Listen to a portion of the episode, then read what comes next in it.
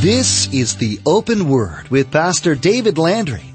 David is the senior pastor of Calvary Chapel Casa Grande in Casa Grande, Arizona. His own physical family didn't believe that he was the Messiah, the Son of God. They thought that he was nuts. So much for family support, huh? And as I've shared, I know that some of you have that same situation even today. You've been praying for your family to come to faith in Christ, that they themselves would get saved, that they would become part of the kingdom of God, and yet even at that, they mock you. Let me encourage you, don't give up. Continue praying, because God's not done yet. When we choose to live our lives according to God's Word, there's a good chance we'll experience persecution. Just look at Noah. Imagine the ridicule he endured while he constructed the ark. Then take a look at Jesus. He was mocked, rejected, beaten, and eventually killed. So, believer, when you're taunted, teased, and harassed when you make a stand for the name of Jesus, don't be discouraged. Understand that God is in control. Submit to Him, He'll take care of the rest. Well, let's join Pastor David in the book of Jude, chapter 1, verse 1, with part 1 of our message entitled, Jude, Contending for the Faith, an Introduction. In the opening verses, we receive Jude's introduction, his greeting to the church at large. And there in verse 1, we begin reading, Jude, a bondservant of Jesus Christ and brother of James, to those who are called, sanctified by God the Father, and preserved in Jesus Christ.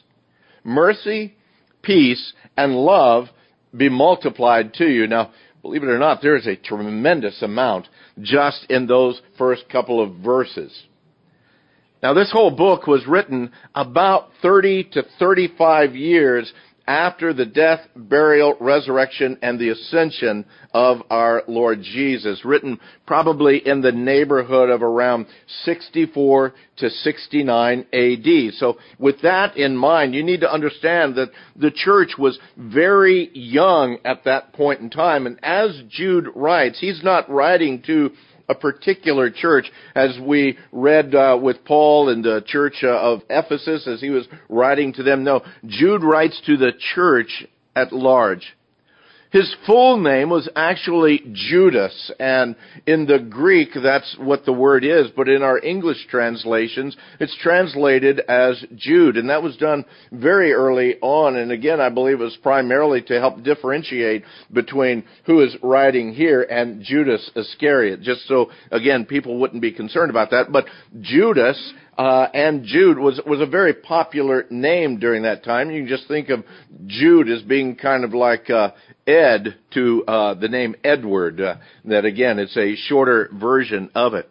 Jude, the writer of this epistle, he understood, even at that early point in church history, that certain men had crept in unnoticed to bring destructive heresies into the fellowships. These destructive heresies were bad doctrine that they were coming and bringing into the church and everything sounded good, but yet they were bringing in that deceit that was again bringing destruction, bringing again attacks within what God had brought the church together to do. They came in, as Jude tells us, they came in unnoticed. So they didn't come in with the, the idea and the look of, uh, well, if you remember the old cartoon character, Snidely Whiplash, you know, the, with a big handlebar mustache, and you just knew he was evil when he walked in the door. No, they crept in unnoticed. They crept in as individuals that you and I would, would welcome into the fellowship, and then as they got in as part of the fellowship, then their destructive heresies, their bad doctrine began creeping into the fellowship. It's the same trick of the enemy that the enemy has had all along. Satan is a great deceiver. He comes in as an angel of light, doesn't he? He comes in not suddenly with uh, uh, horns and a, and a, pitchfork tail and, and a red suit. No, he comes in looking like something that very attractive, very pleasing to where we would welcome him. If we're not discerning, if we're not understanding, if we're not watching in the Spirit. He comes in to make things sound reasonable, to, to make things sound safe and good, giving us this false sense of security. We let our guards down, and again, suddenly his false doctrines are upon us. Jude is writing this warning. He writes against the deceitfulness of these false teachers that are coming in. Again, any false teacher that would bring either a partial truth or a false or a twisted doctrine, again, bringing damage to the church and chipping away again at the foundation and at the strength of what the Word of God declares to them. It was happening in the earliest history of the church, and that's what amazes me. We're only talking 30 some years since the time of Christ. It was happening then in a big way, and a lot of our New Testament letters to the churches deal with this idea of false doctrine that's creeping in even then. Well, now we're 2,000 years later. I don't think it's gotten any better. As a matter of fact, I think it's gotten worse. And to her again, we need to be aware. We need to be on our toes. We need to have our eyes and our ears wide open. We need to be balanced in the Word of God in order that we might understand through the context of all of God's Word whenever doctrine or heresies are, brought before us. It happens as, again, as the fellowship of believers are taken in unaware. We need to be aware you and I as individuals need to be aware of it. And as we go through this study of Jude, we're going to be looking at some of these subversive things that, again, these false teachers, these, uh, again, uh, he even calls them these dreamers, these defilers, uh, again, bring within the fellowship. Before we actually get into the message of Jude, though, I want to take this morning as more of a time of introduction into the book to understand who Jude was and why he would even be writing to the church, why he in particular would be writing to the church. And again, we see at the very first verse, he says, Jude, a bondservant of Jesus Christ and a brother of James. Bondservant of Jesus Christ and a brother of James. Let's think for a moment about family. Family is a wonderful thing. Well, most of the time, right? Well, maybe some of the time. I guess it really kind of depends upon who your family is, is how great of a thing it is. Now I have to tread very lightly here. I have to be very careful because both my mother and my brother are here today. I've got a great family and I'm again, I, I'm blessed by it because they are supportive. And some families are very supportive. They support you in your faith and in the calling of God in your life. And your family stands behind you and encourages you in that. And yet there are some families that have absolutely no clue of what your faith in Christ is all about. There are some families that encourage each other in their walk in the Lord, encourage each other to be committed followers of Jesus Christ. And yet there's other families that wonder why in the world do you spend so much time at church? I mean, after all, isn't Easter and Christmas good enough? I mean, that, that's plenty for anybody, isn't it? Because they don't get it. They they just have absolutely no clue. They're they're really blown away about the again the, about your willingness to be a faithful volunteer to to serve in areas of ministry in the church. Some are blown away. You'd go to a foreign country? Are you out of your mind? Why don't you stay here where it's safe? Those people are those people. They've got to take care of that on your own. They don't get it. They don't understand. They don't understand why you would be giving financially. They don't get it because they've never experienced new life in Christ. They don't get it. They don't understand what a true relationship with Jesus Christ is, is all about. They think in essence that you and I have joined again a club membership down at the local church. And as part of the membership in this club, you and I have to pay dues on a regular basis. And as part of our membership in this local club called the church, we're called to volunteer every once in a while as part of that membership. They just don't get it. They don't understand. They never realized that it's a personal, growing relationship with the Lord God of all the universe. And you know what? Until they enter into that, they'll never get it. They will never get it. But don't worry and don't lose hope. Number one, you're not alone in that situation. Even in the early ministry of Jesus, we, we read of his time with his family. The gospel record of John in chapter 2, again, we, we read about the Savior's first miracle, and most of you remember that, don't you? The, the wedding at Cana of Galilee, where Jesus turned the water into wine. And the Baptists ever since have been trying to turn the wine into water, but that's a whole another story. Let's just move on. Uh, his extended family was with him at that wedding, along with his disciples. We read it. In fact, you can turn there if you would. Uh, we'll, we'll bounce back to Jude here a little bit later, but turn with me, if you would, to the Gospel of John.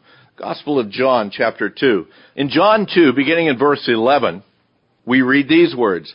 This beginning of signs Jesus did in Cana of Galilee and manifested his glory. Now, again, he was showing the greatness and the majesty of who he was, God in flesh, the Messiah, the Christ, there before the people. He manifested his glory, and it says, and his disciples believed in him. Verse 12, and after this he went down to Capernaum, he and his mother, his brothers, and his disciples. You see, there's a, a great uh, difference there between his brothers and his disciples, and we're going to see that this morning as we look through these passages. It says, and they didn't stay there many days, but the one thing that John makes very clear is that Mary, his mother, and his brothers, along with his disciples, were with him.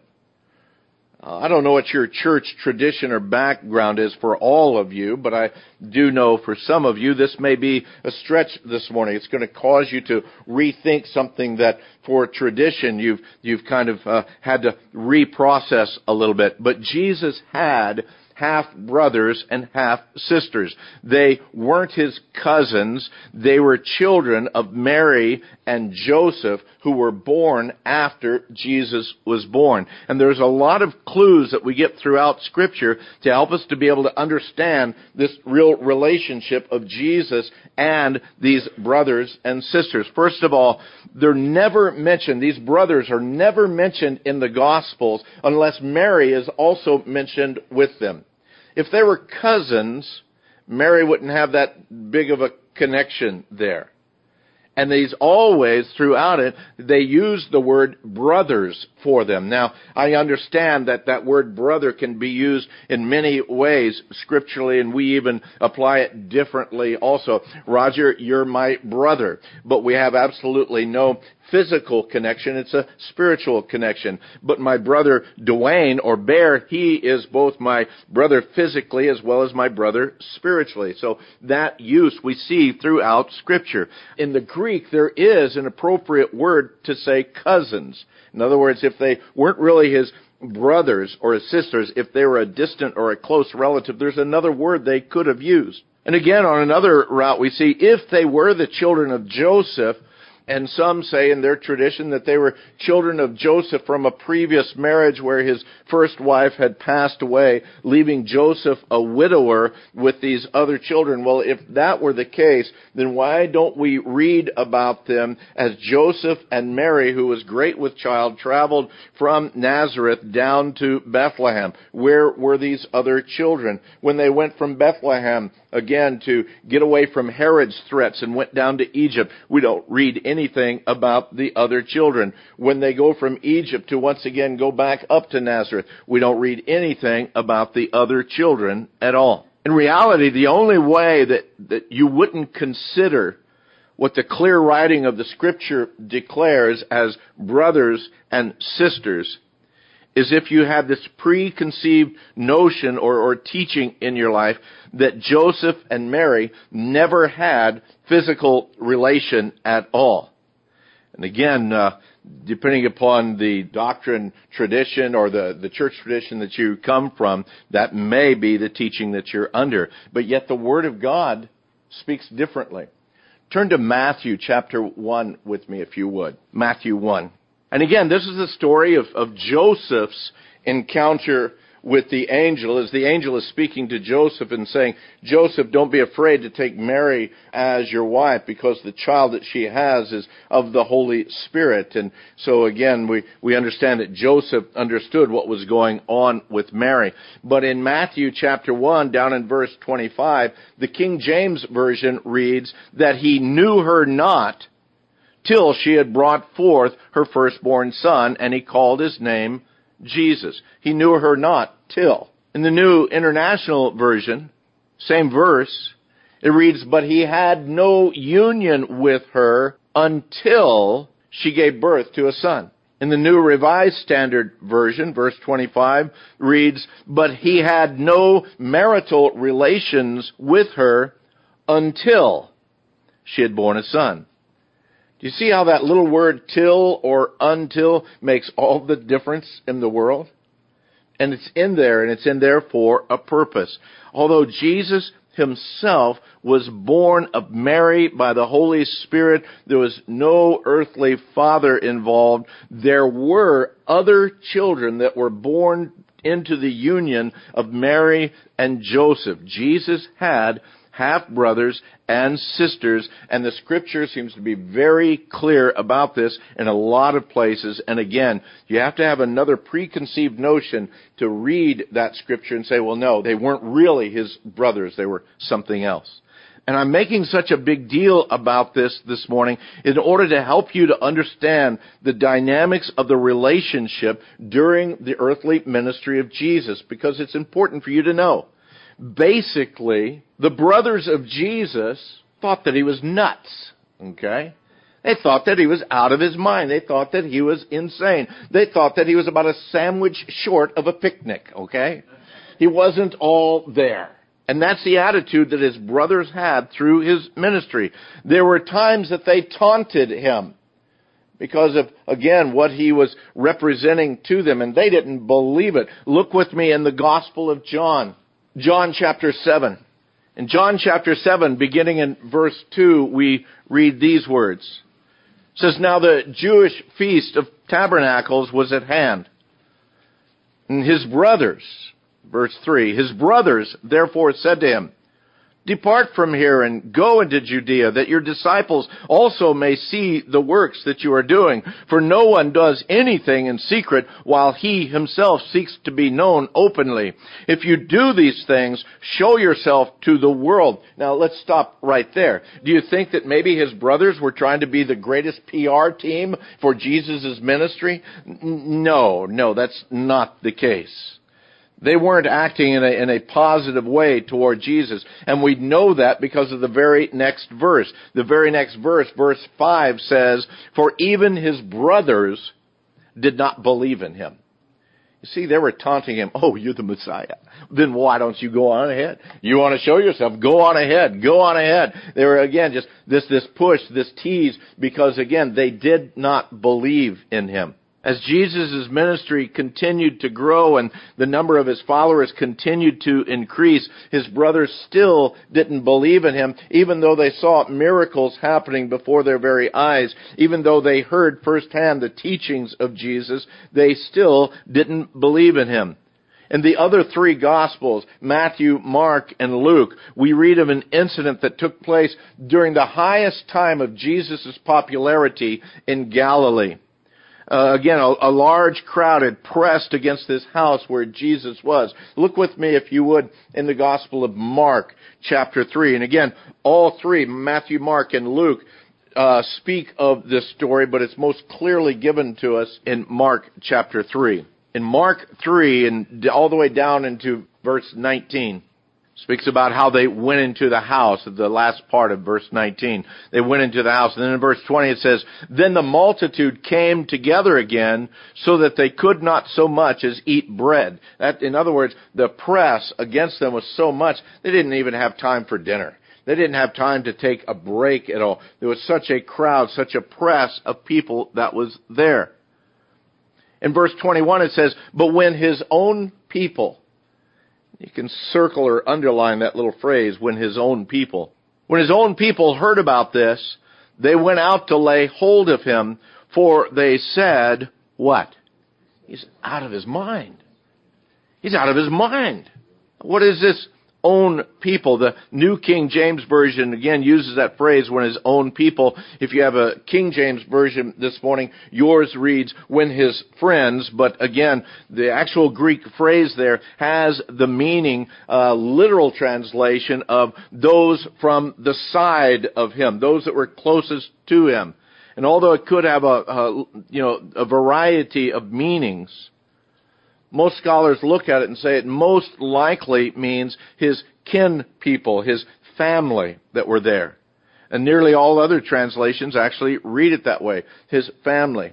We get a little better understanding of that relationship and the clarity of what they're speaking about, the, again, his own people, a little bit later in that same chapter. It's the same incident that's taking place in the same chapter, a little bit further down in verse 31. Same thing going on. It's just an extension of the same event. In verse 31 of Mark 3, we read, Then his brothers and his mother came, and standing outside, they sent to him, calling him. And a multitude was sitting around him, and they said to him, Look, your mother and your brothers are outside seeking you. But he answered them, saying, Who is my mother and my brothers? And he looked around in a circle at those who sat about him, and he said, Here are my mother and my brothers. For whoever does the will of God is my brother and my sister and my mother. So first off, we see Jesus really differentiating between this physical relationship of his mom and his brothers and the spiritual relationship of those, again, who were his followers. I know for many of you, your, your Christian family, your Christian brothers and sisters are closer to you even than your own flesh and blood family because your flesh and blood family perhaps are non-believers and your walk in the Lord is a point of contention almost every time you get together. And it becomes a real struggle. And so again, when we say brother to each other, it is that kind of an attitude. You're as close to me as a brother because there's like-mindedness in that, like attitude, like understanding of it.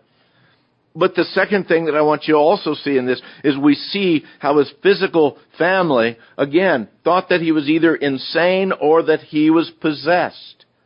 At that same place, there were the scribes, the, the lawyers that had come uh, down from Jerusalem.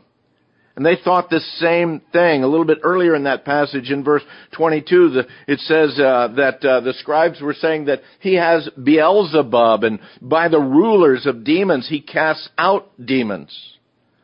Well, it's understandable that the religions of the world, or the religious people of the world, didn't connect with Jesus. But he's also really clear here about the disconnect between Jesus and his own physical family. His own physical family didn't believe that he was the Messiah, the Son of God. They thought that he was nuts. So much for family support, huh? And as I've shared, I know that some of you have that same situation even today. You've been praying for your family to come to faith in Christ, that they themselves would get saved, that they would become part of the kingdom of God, and yet even at that, they mock you. Let me encourage you, don't give up. Continue praying because God's not done yet. A little bit later, when Jesus went back to minister in his hometown of Nazareth, remember the story. He went to the synagogue and he was speaking to them there in the synagogue. But yet, at that point in time, there was a rejection of the entire community as well as his family. Again, the incident is found in uh, both Matthew and Mark, and both Matthew and Mark give a list of the names of Jesus' half brothers. Staying in Mark, if you're there, flip over to chapter 6. Chapter 6, the leaders of the community, uh, in, down in verse 3, said, Is this not the carpenter? The son of Mary, the brother of James and Joseph and Judas and Simon? And are not his sisters here with us? In this day and age in which we live, it's easy to get distracted by everything that's going on around us. The hustle and bustle of life tends to keep us from the things that are truly important as followers of Christ. While there's simply no substitute for the personal reading of God's Word, Programs like the Open Word are huge blessings that God uses in the discipleship of countless people. We want to be sure that you're utilizing all the resources available to you. Remember, you can subscribe to the Open Word podcast at theopenword.com or search for the Open Word in the iTunes Store. The Open Word podcast is always available and completely free. If you're like most people, you probably use a smartphone. Once you subscribe to the Open Word podcast, you'll always have solid Bible teaching available to you anywhere, anytime. So log on to theopenword.com and subscribe to the Open Word podcast. Again, for more information about the Open Word, Calvary Chapel Casa Grande, or to access the archive of messages, log on to theopenword.com. Well, that's all the time we have for today. We invite you to join us again for the next study of Pastor David's teaching through the book of Jude. That's next time on The Open Word.